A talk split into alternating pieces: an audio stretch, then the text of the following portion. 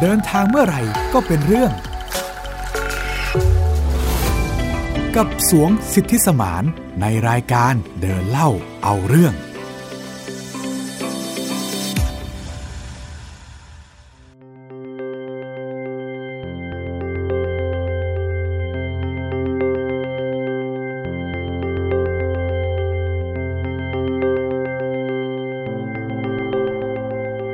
สวัสดีครับ คุณผู้ฟังทุกท่านนะครับ พบกับผมสวงทิติสมานในรายการเดินเล่าเอาเรื่องนะครับ แล้วก็หมิวอัยดาสนศรีค่ะ เจอกันเป็นประจำค่ะที่ www.thaipbspodcast.com นะคะ หรือคุณผู้ฟังจะฟังผ่านแอปพลิเคชันไทย PBS Podcast ก็ได้ค่ะ เป็นอีกหนึ่งช่องทางที่ฟังง่ายแล้วก็สะดวกดาวน์โหลดได้ทั้งระบบ iOS แล้วก็ระบบ Android ค่ะ เป็นยังไงบ้างในช่วง 2 สัปดาห์ที่ผ่านมา รู้สึกว่าได้รับผลกระทบจากฝุ่น PM 2.5 ไหมคะ จริงๆ ก็ตลอดช่วงฤดูหนาวเลยนะฮะ อืม ขนาดอยู่ในบ้านเนี่ยก็ก็ก็ยังได้รับผลกระทบจากจาก PM 2.5 นะ อันนี้คือพูดถึงในกรุงเทพอะนะฮะ ค่ะ จ ครั ริ บ งๆ เนี่ยฝุ่นนี้เนี่ยมันมีมานานหลายปีแล้วเหมือนกันเนาะแต่พี่รู้สึกว่ามันเริ่มมาหนักๆช่วงหลังๆ มานี้นี่เอง ครับ แล้วก็รู้สึกว่าร่างกายของเราเนี่ยเริ่มได้รับผลกระทบแล้ว จริงครับ ไอ้ช่วงปีแรกๆ เนี่ยพี่รู้สึกว่าเออยังอยู่ได้นะ ยังแบบใช้ ครับ ชีวิตได้ปกติ แต่รู้สึกว่าปีนี้เนี่ยเริ่มผื่นขึ้นตัว อืม เออพี่หมิวมีผื่นลามขึ้นตัว แล้วก็ อืม อาการภูมิแพ้ของตัวเองเนี่ย อืม กลับมาอีกครั้งหนึ่ง อืม ก็รู้สึกว่าเออมันน่าจะเกิดจากการที่เนี่ยมีฝุ่น PM โอ้ ของเรามากขึ้นอะไรอย่างเงี้ย โอ้ก็คือผื่นเกิดขึ้นจาก PM 2.5 เลยล่ะ ใช่ เพราะว่ามันมีพี่ๆที่พี่หมิวรู้จักอย่างเงี้ยเขาก็อยู่ดีๆ ก็เกิดผื่นคันตาม ครับ ตัวขึ้นมาอะไรเงี้ยค่ะ เป็นผดเล็กๆ ปรากฏว่าไปหาหมอหมอก็บอกว่าเป็นอาการหนึ่งของการแพ้ฝุ่น อืม ซึ่งพี่หมิวก็งงนะ เออพี่เป็นพี่ก็นึกว่าเออพี่แพ้อะไรหรือเปล่าแพ้อาหารอะไรอย่างเงี้ยค่ะ แต่ปรากฏว่าไปให้คุณหมอตรวจเนี่ยผื่นนะมันขึ้นเฉพาะตรงอยู่นอกร่มผ้าคุณ ครับ เอ่อมอืใต้ร่มผ้าของเราเนี่ยมันไม่เป็นไง อืม มันไปเป็นเฉพาะด้านนอก ครับ ที่เราแบบเจอแดดเจอฝนแบบผิวเรามันสัมผัสโดยตรงอะไรอย่างเงี้ย มันขึ้นคุณหมอก็เลยบอกว่าอาจจะเป็นสาเหตุมาจากฝุ่น PM 2.5 เนี่ยแหละ ครับ อืม อย่างผมเนี่ยก็ไม่ถึงกับผื่นขึ้นนะฮะ แต่ว่า ค่ะ สิวขึ้น เออเนาะหลาย สิว ค ขึ้ น น ก็จะเกิดอาการที่แตกต่างกันออกไป บางคนมีผลกระทบต่อสุขภาพ ใช่ ที่มันหนักกว่านี้ก็มีนะคะ แล้วก็เรื่องวิถีชีวิตก็เป็นอีกเรื่องหนึ่งนะฮะ เพราะว่าจริง ๆ แล้วเนี่ยผมเป็นคนชอบออกกำลังกาย ซึ่งผมก็จะชอบไปออกแถวๆบ้านนะนะฮะ ค่ะ ไม่ว่าจะวิ่งรอบหมู่บ้านหรือว่าอ่าชกมวยกระสอบทรายหลังบ้านนะ เอ นะฮะ อ แต่ว่าด้วยความที่มันมีฝุ่นเนี่ย มันก็เลยทำให้ผมไม่ค่อยอยากจะออกไปออกกำลังกาย มันเราไม่อยากไปสูดอากาศ ใช่เนาะพอเวลา เพราะว่ายิ่ง เออ ออกกำลังกายเนี่ย หัวใจ มั มัน น ยิ่ ยิ่ ง งเต้นแรงแล้วก็เอ่ ยิ่งต้องการ หมืบว่ ออกซิเจนอะ ใช่เราต้องหายใจเข้าไปเยอะกว่า ค่ะ อัตราการหายใจของเราเนี่ยมันจะถี่กว่าตอนปกติ อืม ซึ่งมันก็จะทำให้เราได้รับ PM 2.5 เข้าไปมากกว่า ดัง ป นั้น ก ก็เล ติ ย ด้วย รู้สึกว่าอ่ะไม่ออกกำลังกายดีกว่า เพราะว่า ไม่ออกกำลังกายก็ก็สุขภาพไม่ดีอีก ใช่ ผลกระทบแบบเป็นยวงเลยเนาะ ใช่ครับ ค่ะ ดังนั้นวันนี้เราก็เลยจะมาพูดคุยกันถึงปัญหาเรื่องฝุ่น PM จริง ๆ เนี่ย หลายคนก็พูดคุยกันถึงประเด็นนี้อยู่แล้วเนาะ ครับ อย่างในกรุงเทพมหานครเองเราประสบพบเจอกับปัญหานี้ก็มาจากหลากหลายสาเหตุด้วยกัน คือแต่ละที่เนี่ยอย่างภาคเหนือภาคอีสานมันก็จะมีสาเหตุที่ แตกต่างอ แต อก ก ไป ต่างกันออกไปเนาะอย่าง ใช่ เมืองหลวงของเราเนี่ยแน่นอนว่ามันก็จะมาจาก อุต ร สาห ถ กรรม อ่าร รถยนต์ ใช่ ต่างๆนะฮะ ค่ะ ก็จะเป็นสาเหตุหลักส่วนใหญ่ที่ทำให้เกิดฝุ่น PM ค 2.5 รับ แต่ถ้าเราไปดูที่ภาคเหนือ อันนี้หนักหน่วงกว่ากรุงเทพมหานครเยอะ จริงครับ อ่า เพราะว่าไม่ว่าจะมีมาตรการสั่งให้คนภาคเหนือเลิกใช้รถไปเลย หรือว่า ค่ะ ให้ปิดโรงงานอุตสาหกรรมไปเลยเนี่ย ก็จะยังเจอ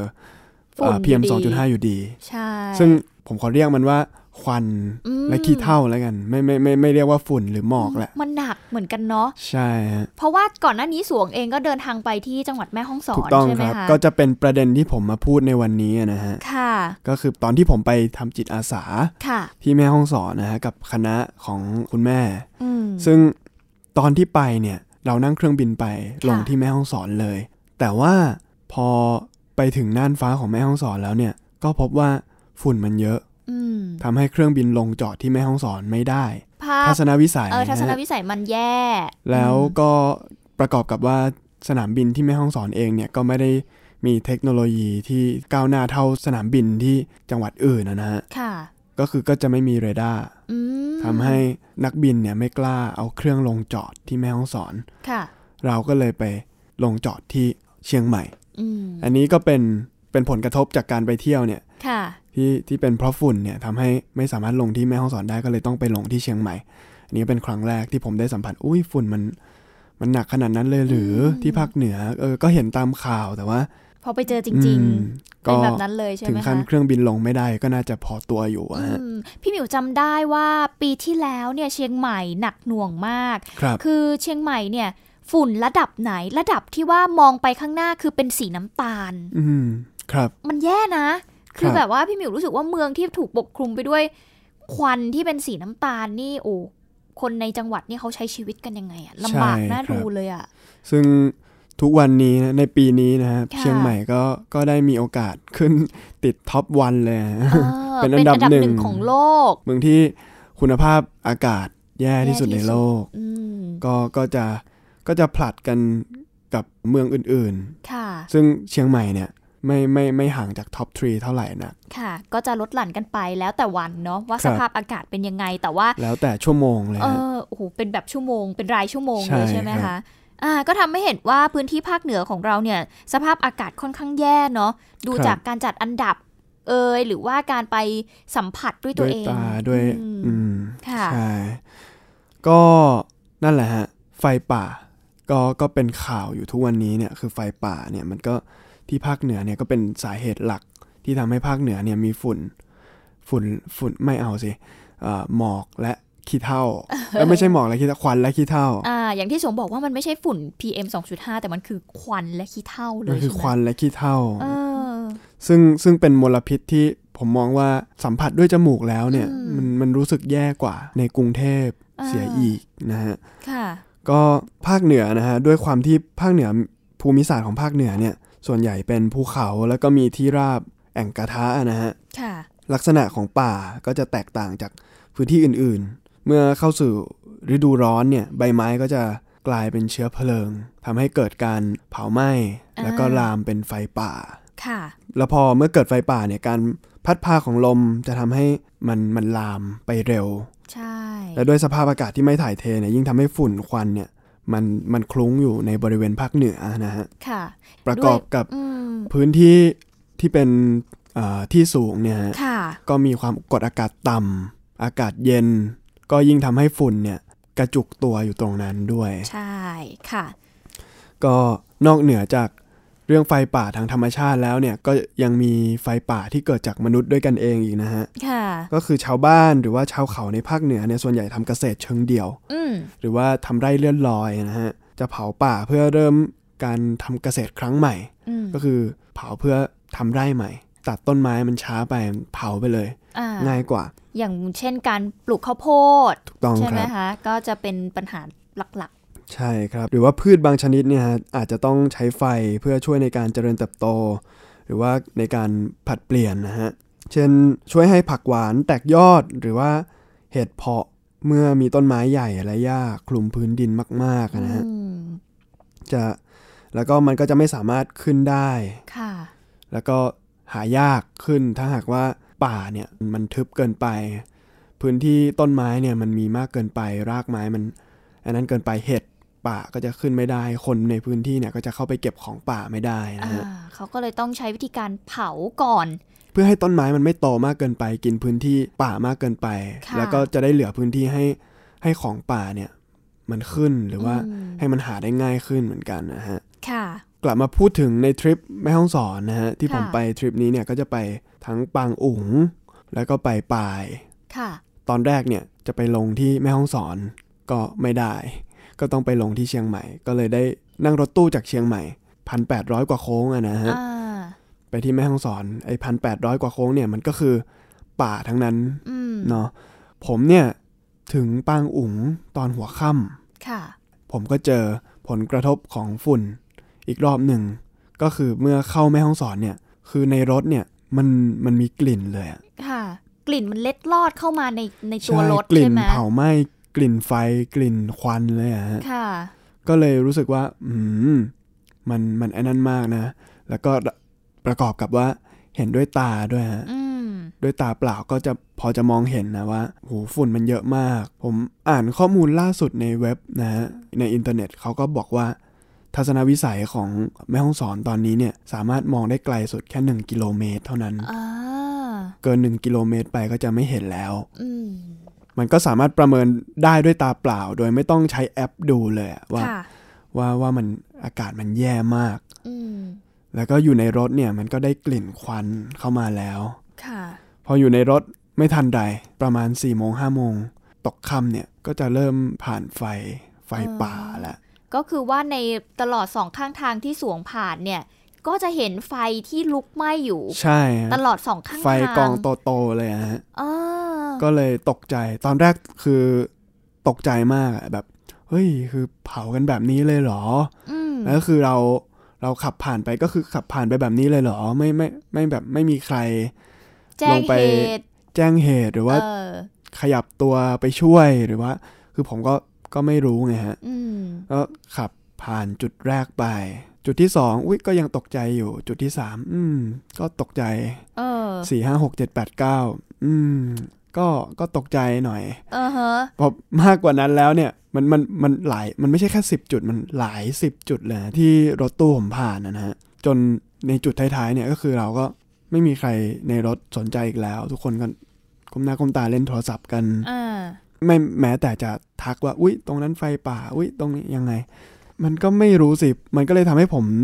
คิดขึ้นมาว่าแบบ เออ หรือว่ามนุษย์เราจะกลายเป็นแบบนี้เข้าสักวันหนึ่งเมื่อ เออ ไฟป่ามันก็มีทุกปี มันก็มีทุกปีแล้วผ่านไปสักสิบปียี่สิบปี เราก็จะมองว่ามันเป็นเรื่องปกติ อืม หรือว่าอะไรอย่างนี้หรือ ค่ะ ครับ พอไปถึงปางอุ๋งเนี่ย ได้ลงจากรถเนี่ย โอ้โห คือมันแสบคอฮะ เออ มันแสบคอเลยอ่ะพี่หมิวคือ มันเป็นกลิ่นกลิ่นควันที่ มันคือควันไฟแหละ ใช่ เชื่อว่าหลายคนน่าจะจำความรู้สึกเวลาที่เราได้กลิ่นควันไฟได้ มันเป็นแบบนั้นเล ใช่ ย มันเป็นอย่างนั้นเลยแล้วก็ เออ แบบยิ่งตอนกลางคืนก็จะยิ่งก็จะยิ่งรู้ ก็ยิ่งชัดเลย ยิ่ นะงคะชัดเลย อื ฮะ มอืม วันต่อมาตอนเช้าที่ปางอุ๋ง ค่ะ ผมก็ได้มีโอกาสไปคุยกับชาวบ้านในพื้นที่นะฮะก็เป็นคุณลุงคนหนึ่งที่เขาทำงานเป็นคนพายเรือท่อง ค่ะ เที่ยวให้ให้นักท่องเที่ยวพายแพฮะ อืม ล่องแพที่ปางอุง คุณลุงเขาได้เล่าให้ผมฟังเลยนะครับ เกี่ยวกับสาเหตุเรื่องไฟป่า ก็ลองไปฟังความคิดเห็นจากคนในพื้นที่กันเลยนะครับ มันที่นี่ก็มีไฟป่าเหมือนกันครับ ถ้าไฟไหม้เนี่ยเขาจะไปหลับอยนครับ อ๋อ หลับอยู่ มันเกิดจากคนเผาหรือว่ามันเกิดจากไฟป่าเองอะ ก็ไม่รู้เหมือนกันครับ อันนี้เขาจะเผาบางทีเขาสั่งเผาครับ ในเดือนนี้ ถ้าเดือนหน้านี่เขาห้ามละ อ๋อ เดือนนี้เขาจะสั่งเผาไปหมดเลยครับ คือเขาเขาจะเผาก่อนที่จะห้ามเผา อ่า ใช่ไหม ครับครับหรือว่าถ้าเราจะเผาเราก็ต้องแจ้งเขานะครับ แล้วก็แจ้งเจ้าหน้าที่เขาจะไปช่วยดูแลอยู่ อืม ถ้ามันไหม้แรงมากนี่มันจะเอาไม่ทันนะครับเนาะแล้วแต่เขาจะทำสวนทำไร่หรือเขาจะเผานะครับ เดือนนี้ให้เผา เผาทั้งหมดเลย ถ้าเขาห้ามเผาก็เผาไม่ได้นะครับ ถ้าเผาก็โดนจับเหมือนกันครับ อืมเข้มงวดไหมครับ เข้มงวดเข้มงวดตรงนี้เข้มงวดเลยนะครับ ถ้าไม่เผาช่วงนี้เพื่อไม้มันจะตกโดนโดนตกตกตกมันนี่หนาหนาขึ้นนะครับ อ๋อ ถ้าเวลาเผาไฟไหม้มันควันมันขึ้นเยอะนะครับ อ๋อ ถ้าเผาช่วงนี้มันเพื่อไม้อะมันตกมันโด่วนลงนี้มันไม่บางๆนะครับ ครับ ถ้ามันไหม้เขาซื้อแป๊บเดียวก็หมดละ มันไม่มีควันนะครับ อ๋อ เมื่อก่อนเขาห้ามห้ามห้ามห้ามห้ามไม่เผาไม้มันตกหนา เกิดไฟไหม้มาควันขึ้นเลยนะครับ เต็มไปหมดเต็มหมดเลยนะครับ ที่นี่ก็เหมือนกัน ครับ ถ้าเขาเจอก็โดนจับนะครับอืมเขาไม่ให้เผา โอ้แล้วปกติเวลาเผานี่เขาเผากลางวันหรือเผากลางคืน เขากลางตอนเย็นๆนะครับ ตอนเย็นๆถึง อ่า มืตดๆใช่ อน ไหม เย็นถ้ากลางวันนี่มันจะไหม้แรงมากนะครับร้ อ๋ อ อน ประมาณสี่โมงห้าโมงเนี่ย ครับ แล้วก็เจ้าหน้าที่เขาจะแจ้งเจ้าหน้าที่มาดูเลยช่วยนะครับ อ๋อ เค็มน้ำไม่เค็มอะไรทุกสิ่งทุกอย่างครับ สำหรับคนที่นี่นะฮะจากที่ได้ฟังเมื่อสักครู่นี้ก็จะได้รู้ว่าคนที่นี่เนี่ยเขาเลือกที่จะเผาป่า อืม ทุกๆ ปีอยู่แล้ว แต่จะเป็นการเผาเล็กเผาน้อย ไม่เผาเพื่อหวังให้มันเกิดไฟป่าใหญ่ แต่เผา ในบริเวณที่จำกัดเอาไว้ด้วยการสร้างแนวกันไฟ อืม นะฮะเขาให้เหตุผลนะฮะว่าถ้าไม่เผาเนี่ยต้นไม้มันก็จะโต กิ่งไม้ก็จะเยอะ ใบไม้เยอะ แล้วก็ที่สำคัญคือเปลือกไม้หนาลำต้นก็หนา ค่ะ ถ้าหากว่าเกิดไฟป่าครั้งหนึ่งเนี่ย มันก็จะหนัก เอ่อเป็นไฟที่ที่กองใหญ่กว่าเดิม อ่า แล้วก็มีควันปล่อยควันเยอะกว่าเดิม เขาพูดเอาไว้เนี่ยว่า ถ้าทำอย่างต่างประเทศเนี่ยคือไม่ให้ไปเผาป่าสี่ห้าปี มันก็จะเกิดไฟป่าครั้งหนึ่ง อืม แล้วเป็นยังไงก็ก็หนัก อ่า อย่างเช่นในป่าอเมซอนเอ่ยป่าในออสเตรเลียเอ่ย ค่ะ มันก็หนักนะฮะไอ้ อืม ไอ้ตรงนั้นเนี่ยมันไม่เกี่ยวกับมนุษย์ไปเผาเลย อืม เป็นธรรมชาติเป็นเรื่องของอ่ะอาจจะเป็นเรื่องของ climate change ด้วย อ่า เรื่องเรื่องเรื่อง อุณหภูมิที่มันสูง ใช่ ขึ้น ใช่ นะคะ ที่ทำให้เกิดไฟป่าได้ง่ายนะคะ ใช่ฮะ ก็เหมือนเป็นภูมิปัญญาของเขาไปในหนึ่งเหมือนกันเนาะพยายามที่จะเรียนรู้การปรับวิถีชีวิตให้เข้ากับป่า แต่ในขณะเดียวกันแน่นอนว่า วิถีชีวิตแบบนั้นมันก็อาจจะส่งผลกระทบบ้าง ที่เรากำลังเจออยู่ตอนนี้ สำหรับเขาเนี่ย อืม ผมมองว่าเขาเขาอยู่กับมันมา มาตลอดอยู่แล้ว ค่ะ ตั้งแต่เกิดตั้งแต่คือคนในพื้นที่เนี่ยเขาทำเกษตรอยู่แล้วแล้วแล้วแล้วมันก็จะมีการเผาทุกปีอยู่แล้ว ค่ะ เพียงแต่ว่าเรื่องปัญหาฝุ่น PM 2.5 เนี่ยมันมันเพิ่งจะถูกพูดถึงเมื่อเมื่อไม่กี่ปีมาก่อนนี้อะนะฮะใช่ เอ่อแต่แต่จริง ๆ แล้วผมมองว่าคนในพื้นที่เขาอยู่กับมันมาก่อนแล้ว เพียงแต่ว่าเราเนี่ยยังไม่ได้รับรู้ อืม ซึ่งก็ต้องยอมรับว่า 4-5 ปีหลังเนี่ยที่เรามาพูดถึงเรื่อง PM 2.5 เนี่ยมันก็เป็นเพราะว่ามันมันเยอะขึ้นกว่าสมัยก่อนค่อนข้างมากอยู่ ใช่ค่ะ แล้วก็อ่าอาจจะเป็นอีกสาเหตุหนึ่งที่ทำให้คนเริ่มตื่นตัวมากขึ้น คือภาพมันชัด ใช่ ใช่ไหม ใช่ ภาพมันชัดการที่เราอยู่ในชุมชนหรือว่าอยู่ในวิวทิวทัศน์ที่จากเดิมเนี่ยเคยเห็นยอดภูเขา เคยเห็นยอดตึกยอดดอยเนี่ย แต่ทุกวันนี้เนี่ยมันถูกปกคลุมไปด้วยฝุ่น ถูกต้อง มันคไม่รับ เห็นอะไรมันเลยทำให้เรามันสะกิดใจเราได้ว่า เอ้ย มันหนักแล้วนะ ใช่ ประกอบ ค กับข้อมูลของกระทรวงสาธารณสุขที่ก็บอกเหมือนกันค่ะว่าอ่า ประชาชนในพื้นที่ภาคเหนือ มีโรคที่เกี่ยวกับระบบทางเดินหายใจ มีอัตราที่สูงมากขึ้น ครับ มันเลยทำให้เป็นปัญหาที่ไม่พูดถึงไม่ได้ ใช่ ใช่ไหมคะ เออเรื่องนี้เลยเลยถูกพูดถึงมากในช่วง 4-5 ปีหลังๆ มานี้ ครับ นะคะแล้วก็พยายามที่จะมีมาตรการในการแก้ไขปัญหา ซึ่ง ครับ ทั้งในพื้นที่กรุงเทพมหานครเองในภาคเหนือก็จะมีบริบทที่แตกต่าง ถู กัน กต้องครับ มาตรการก็แตกต่างกันออกไปนะคะ อย่างในพื้นที่ภาคเหนืออย่างที่สวงบอกไปว่ามันมีปัจจัยเรื่องของการทำการเกษตรของพวกเขาวิถีชีวิตที่มันจำเป็น ใช่ จะต้องเผาป่าอย่างเงี้ย จริง ๆ รัฐบาลเองเขาก็พยายามที่จะยืดหยุ่นนะ อืม เออพยายามที่จะยืดหยุ่นไม่ได้ห้ามซะทีเดียวว่าห้ามเผา แต่ว่ามีการมีขอบเขตอะพูดง่ายๆว่าคือมีขอบเขตให้ ครับ อ่าช่วงนี้คุณสามารถเผาได้นะ รีบเผาเลย แล้วก็แบ่งโซน แบ่งโซนกันไปว่าอ่าโซนพื้นที่ป่าพื้นที่สาธารณะ จะเผาในช่วงเวลานี้นะ ครับ หรือว่าเป็นพื้นที่ทำมาหากินอ่ะ ครับ สามารถเผาได้ในช่วงนี้ เพราะว่าถ้าไม่จัดการเนี่ยทุกคนพร้อมใจกันเผาเนี่ยมันจะ อื ยิ่งหนัก ตายกัน ถูก พอ ไหม ดี เออดังนั้นมาตรการมันเลยโอเค ฉันเข้าใจว่าคุณจำเป็นต้องเผา แต่คุณต้องแบ่งกันให้ดีว่า ต้อ จะ งเผาเป็นระบบ อ่า ต้อง เผาเป็นระบบ ต้อง ระ ให้มัน เบียบ เกิดความเสียหายน้อยที่สุด ถูกต้องนะคะ ซึ่งหนึ่งในเหตุผลที่เขาเลือกชิงเผาตอนนี้เนี่ย ก็เพราะว่าเขาบอกว่าอากาศมันยังเย็นอยู่ ใช่ อากาศมันยังมันยังไม่ร้อนเนี่ย แต่ถ้าไปเผาในหน้าร้อนเนี่ย ไฟมันลามมันมันลามเร็วมาก มันลุกคือหนึ่งแหละอุณหภูมิมันร้อนใช่ไหมคะ ใช่ครับ ยิ่งไปเจอกับไฟเนี่ย เจอกับแดดอีก เออลมอีก ม หนักเลย ดังนั้นช่วงนี้เป็นช่วงที่เราก็จะเจอว่าเออพื้นที่ภาคเหนือเริ่มมีการ แต่ในขณะ ผาละ เดียวกันคือเผาช่วงนี้เนี่ยอ่ะไฟมันลามน้อยก็จริง เป็นอันตรายต่อชาวบ้านน้อยก็จริง อืม แต่ถ้าพูดถึงในระยะยาวเนี่ย ค่ะ คืออากาศเย็นอย่างที่อย่างที่บอกไปตอนต้นพอดแคสต์เนี่ยฮะก็จะรู้ว่าเออคือฝุ่นมันอยู่ในอากาศ ใช่ ที่เย็นได้ได้ได้นานกว่า อืม มันก็จะทำให้คนในพื้นที่ที่ที่ไม่ได้เผาเนี่ยได้รับผลกระทบไปด้วย ค่ะ ซึ่งก็เป็นคำถามหลังจากที่ผมไปมาแล้วเนี่ยก็น่ามานั่งคิดกับตัวเองนะฮะว่า เออสรุปแล้วมันต้องเผาหรือมันต้องไม่เผากันแน่ อืม แบบ คือเราเราเป็นคนเมืองไงเราพูดในฐานะคนเมืองเราได้ได้อ่านข่าวได้ดูข่าวจากช่องไทย PBS เรื่องไฟป่านะฮะ เห็นไฟป่าแล้วเขาก็รายงานว่า เออ มันเกิดจากมนุษย์เผา มันเกิดจากอ่าชาวบ้านในพื้นที่เผาเพื่อการเกษตร อืม ผมก็คิดแค่ว่า เออ ก็เลิกเผาสิ อืม จะได้ไม่ต้องมีฝุ่น อ่า แต่ว่าพอไปเจอไปได้คุยกับชาวบ้านเนี่ย มันก็เลยค่อนข้าง อืม มันมีมุมมันมีอีกมุมหนึ่ง ใช่ ที่ที่ปัญหานี้เนี่ย มันไม่ได้แก้ง่ายขนาดนั้นด้วยนะฮะ ถูก ถ้ามองในมุมกลับกันคนต่างจังหวัดหันมาถามกับคนกรุงเทพมหานครว่า ถ้าคุณไม่อยากให้มีฝุ่นในกรุงเทพคุณเลิกใช้รถได้ไหมล่ะ คนกรุงเทพก็ตอบว่าไม่ได้ เพราะว่า เพ ร ราะ ถ ว่า ไฟฟ้าแพงเกิน ใช่ ใช่ไหมมันก็ต้องมีแบบคือสุดท้ายแล้วมันมีเหตุผลของมัน เพียงแต่ว่าการแก้ไขปัญหามันอาจจะต้องมีมุมที่แบบนิด ครับ นึงเนาะแบบถ้อยทีถ้อยอาศัยกันไป แต่ ครับ ว่าทั้งนี้ทั้งนั้นเนี่ย ถ้ารัฐบาลออกมาตรการมา เราก็อยากจะขอความร่วมมือจริง ใช่ ๆ เนาะเพราะว่ามันเป็นการช่วยเหลือคนทั้งหมดอะทั้งเกือบทั้งประเทศถูกถูกไหมคุณว่า ครับ เออเพราะว่าถ้าเกิดสมมุติว่าคุณร่วมมือร่วมใจทำตามกฎกติกา เชื่อ ครับ ว่าปัญหานี้มันอย่างน้อยมันก็เบาบางลง ซึ่งจริง ๆ แล้วเนี่ยมัน อืม มันมันก็มันก็มีคนเสนอ ค่ะ วิธีการแก้ปัญหาระยะยาวกันมา พอสมควรนะฮะ ค่ะ ไม่ว่าจะเป็นเรื่องของการปลูกพืชอย่างอื่นที่ที่ไม่ใช่ข้าวโพดหรือว่า อืม เป็นพืชที่เป็นมิตรต่อดินในพื้นที่ แล้วก็ไม่ต้องใช้การเผา ค่ะ ในการผลัดเปลี่ยนนะฮะ รวมถึงเรื่องเอกสารสิทธิ์ พื้นที่ทำกินของชาวบ้านในพื้นที่ แล้วก็เรื่องอุทยานต่างๆเนี่ยฮะก็มีก็มีคนเสนอเอาไว้พอสมควร เพียงแต่ว่ามันมันมันก็เป็นมันก็ต้องเกิดจากความร่วมมือของภาครัฐเองหนึ่ง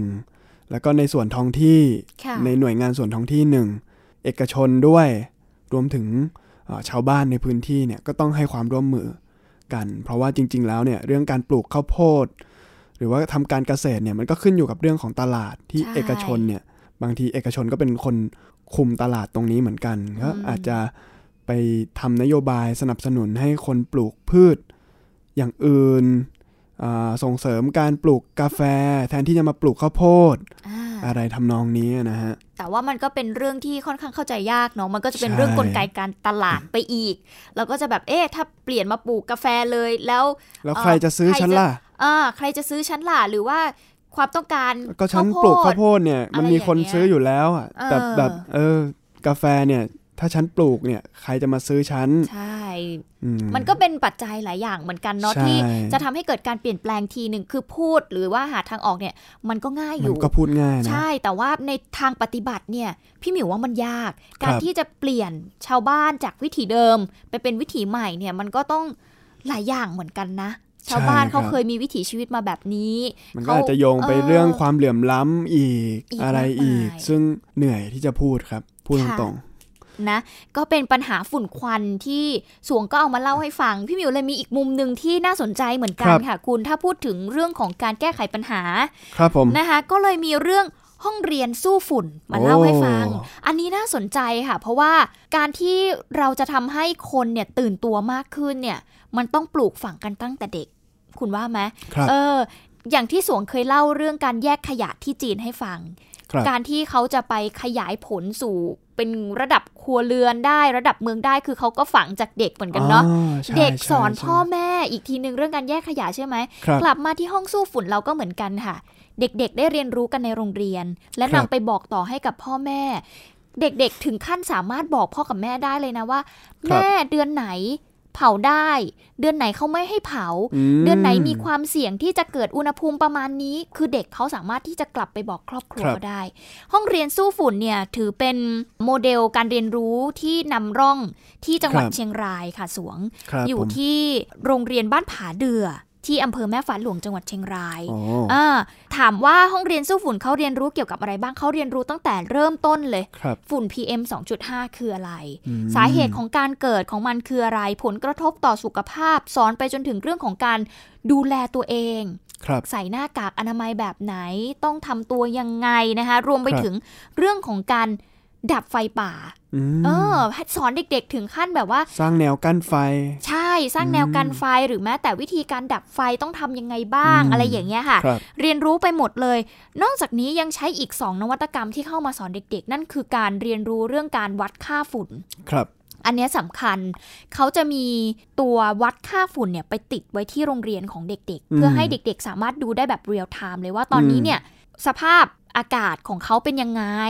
ครับ อยู่ในเกณฑ์ไหนอยู่ในเกณฑ์ที่อ่าดีต่อสุขภาพ หรือว่าเริ่ม ครับ เป็นผลต่อสุขภาพแล้วนะคะ อืม เขาก็จะมีมาวัดให้เด็กๆ อีกหนึ่งนวัตกรรมก็คือเรื่องของธงสี ครับ อย่างที่เราดูผ่านแอปใช่ไหมคุณ อือฮึ มันก็จะวัดค่ามาให้ว่าตอนเนี้ยระดับค่าฝุ่นอยู่ที่เท่าไหร่ ครับ มันก็จะบอกว่าตอนนี้เป็นสีส้มอยู่นะ อ๋อ เป็นสีแดง เป็นสีเหลือง เป็นสีฟ้า ครับผม สีเขียใช่วครับ ใช่ไหม เหมือนกันค่ะที่โรงเรียนเขาก็ใช้วิธีการเอาธงสีเนี่ยแหละมาบอก เด็กๆเขาจะใช้วิธีการแบบนี้คุณเขาจะใช้แบบเป็นตัวแทนนักเรียนอะสภานักเรียน ครับ อ่าเขาจะมามอนิเตอร์ตลอดเลยว่าตอนเนี้ยอย่างวันนี้เนี่ยก่อนเข้าแถวเขาจะมาดูเลยว่าสภาพอากาศเนี่ยระดับอยู่ที่เท่าไหร่ อย่างเช่น ครับ ถ้าสูงเกินกว่าค่ามาตรฐานสักประมาณ ครับ 75 สีมันควรจะอยู่ที่สีอะไร ก็ อืม สักประมาณสักสีเหลือง ครับ ใช่ไหมสีเหลืองหรือสีส้มอย่างเงี้ย ครับ เด็กๆก็จะเอาธงเนี่ยมาปักอยู่หน้าเสาธงละ ม หรือหน้าชั้นเรียนที่เด็กๆเดินผ่านอะไรเงี้ยค่ะ เพื่อให้รู้ว่าวันเนี้ยอากาศไม่ค่อยดีนะ อะไรอย่างเงี้ยทำให้สร้างความตื่นตัวกันเกิด ครับ ขึ้นในโรงเรียน ซึ่งพี่หมิวรู้สึกว่ามันน่าสนใจ อ๋อ โมเดลนี้เนี่ยถูกขยายผลไปอีก 30 โรงเรียนในพื้นที่ภาคเหนือ โ เออนอกจากจังหวัดเชียงรายแล้วก็มีที่แม่ห้องสอน ซึ่ง ครับ ก็ได้รับผลกระทบหนักเหมือนกันเนาะ น่าจะเป็นสีสีน้ำตาล ทะลุสีแดงไปเลย สี ใช่ไหม สีม่วงคือสีม่วงนี่คือหนักแล้ว อ่า ตอนนี้มันกำลังจะทะลุไปน้ำตาลแล้ว Oh ม่วง my เ god ข้มๆน้ำตาล ผมยังยังคิดอยู่เลยว่า เออ อนาคตมันจะมีสีดำหรือเปล่า เอออุ๊ยมันน่ากลัวนะ เราจะใช้ชีวิตอยู่ เป็น ยั ไป งไง ได้นะเพราะว่าก่อนหน้านี้มันก็เคยมีสุดแค่สีแดง อ่า จนมันทะลุมาสีม่วง อืม ก็คือมีสีม่วงเพื่อเป็นระดับใหม่ ที่แบบ แล้วตอนนี้มีสีน้ำตาล มีสีน้ำตาลแล้วด้วยใช่ไหม ครั คะ บ โอ้โหเราก็ต้องติดตามกันต่อไปนะว่า ค่าฝุ่นในโลกของเรามันจะทะลุไปถึงสีดำอย่างที่สวงว่าไหมถ้าแบบ เราไม่ใส่ใจเรื่องนี้จริง ๆ เนี่ยมันไปได้ไกลถึงขั้นนั้นเลยนะ คุณว่าไหม ใช่ครั เอบ อนั่นแหละค่ะ ก็เป็นอีกหนึ่งโมเดลที่น่าสนใจที่นำมาเล่าให้ฟังว่ามันถูกขยายผลไปอีกกว่า 30 โรงเรียนเลยทีเดียว แล้วตอนนี้เนี่ยทางเครือข่ายของคนที่ทำงานอยู่พื้นที่จังหวัดเชียงราย เขาก็พยายามไปเสนอโมเดลนี้ให้กับกระทรวงศึกษาธิการ อืมครับ ว่าแบบเอ้ยควรบรรจุอยู่ในหลักสูตรการศึกษาไหม อืม เพราะว่าอย่างกรุงเทพมหานครและปริมณฑลเนาะ ครับ ก็เป็นพื้นที่ที่ได้รับผลกระทบจากฝุ่น PM 2.5 เหมือนกัน ครับ ดังนั้นเด็กเองก็ต้องเรียนรู้ที่จะมีข้อมูลเหล่านี้แล้วก็นำไปปรับใช้ ครับ ก็เป็นข้อเสนอค่ะ เพราะว่า อืม กระทรวงศึกษาธิการเองเนี่ย จริง ๆ พอมีเรื่องฝุ่นเนี่ยเขาก็มีแผนปฏิบัติการขับเคลื่อนวาระแห่งชาติ ในเรื่อง ครับ นี้อยู่เหมือนกันนะคะเรื่องของการแก้ไขปัญหามลพิษด้านฝุ่นละออง หรือว่า ม แผนแก้ฝุ่นชาติ ซึ่งกำหนดให้กระทรวงศึกษาธิการเนี่ยเป็นหน่วยงานหลักในการจัดทำคู่มือการ อืม เรียนการสอน อืม ว่าด้วยการเปลี่ยนแปลงสภาพภูมิอากาศ รวมไปถึงการมีส่วนร่วมในการลดระบายมลพิษทางอากาศ ครับ จากแหล่งกำเนิดและการป้องกันสุขภาพภายในปี อืม 2564 นี้ ครับ ซึ่งเราก็ยังไม่ได้เห็นเป็นรูปเป็นร่าง ใช่ จากกระทรวงศึกษาธิการ ใช่ เนาะ ครับก็ ว่ามันจะมีอะไรออกมาอื ก็ ม วาระแห่งชาติผมก็เคยได้ยิน อ่า มีคนตั้งคำถามเอาไว้นะฮะ ค่ะ ว่าชาตินี้หรือชาติหน้า โอ้ my god ก็หวังว่าจะเป็นชาตินี้แล้ว ก็ กันหวังเห นะ มือ คน รับ กันนะคะ ก็เป็นอีกหนึ่งเรื่องที่นำมาเล่าให้ฟังแล้วกันค่ะ แล้วก็เราได้พูดถึงปัญหาฝุ่น PM 2.5 เนาะว่า เอ้ยพื้นที่ภาคเหนือ หลายคน ครับ อาจจะตั้งคำถามว่ารู้แหละว่ามันเกิดจากการเผาป่า แต่ทำไม ครับ ไม่เลิกเผาล่ะ มันมีปัจจัยของมันอยู่เหมือนกัน ถูก เนาะ ต้องครับ ค่ะ ครับ EP นี้ก็หมดเวลาลงก่อนนะครับ พบกันใหม่ใน EP หน้ากับเดินเล่าเอาเรื่องทางไทย PBS Podcast นะครับ วันนี้ก็หมดเวลาลงแล้วเราก็ขอลาไปก่อน สวัสดีครับ สวัสดีค่ะ ติดตามรายการได้ที่ www.thaipbspodcast.com แอปพลิเคชัน Thai PBS Podcast หรือฟังผ่านแอปพลิเคชัน Podcast ของ iOS Google Podcast Android Podbean SoundCloud และ Spotify ติดตามความเคลื่อนไหวของรายการและแสดงความคิดเห็น โดยกดถูกใจที่ facebook.com/thaipbspodcast